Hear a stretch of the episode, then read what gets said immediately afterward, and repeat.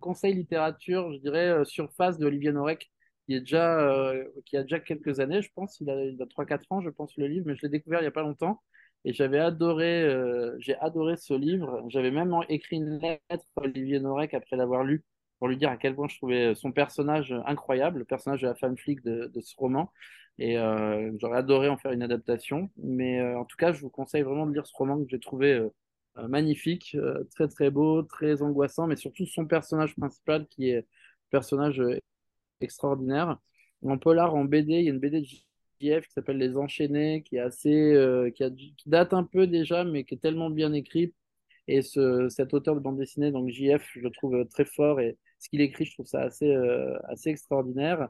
Et, euh, et, en ciné, dernièrement, on va dire qu'en polar, j'ai euh, bah, envie de dire, bah, en ce moment, il y a Gangs of London qui repasse sur Canal+. Enfin, donc pour ceux qui ont Canal+, regardez Gangs, parce que c'est du vrai polar hard-boiled, et ça mérite le coup d'être euh, d'être découvert.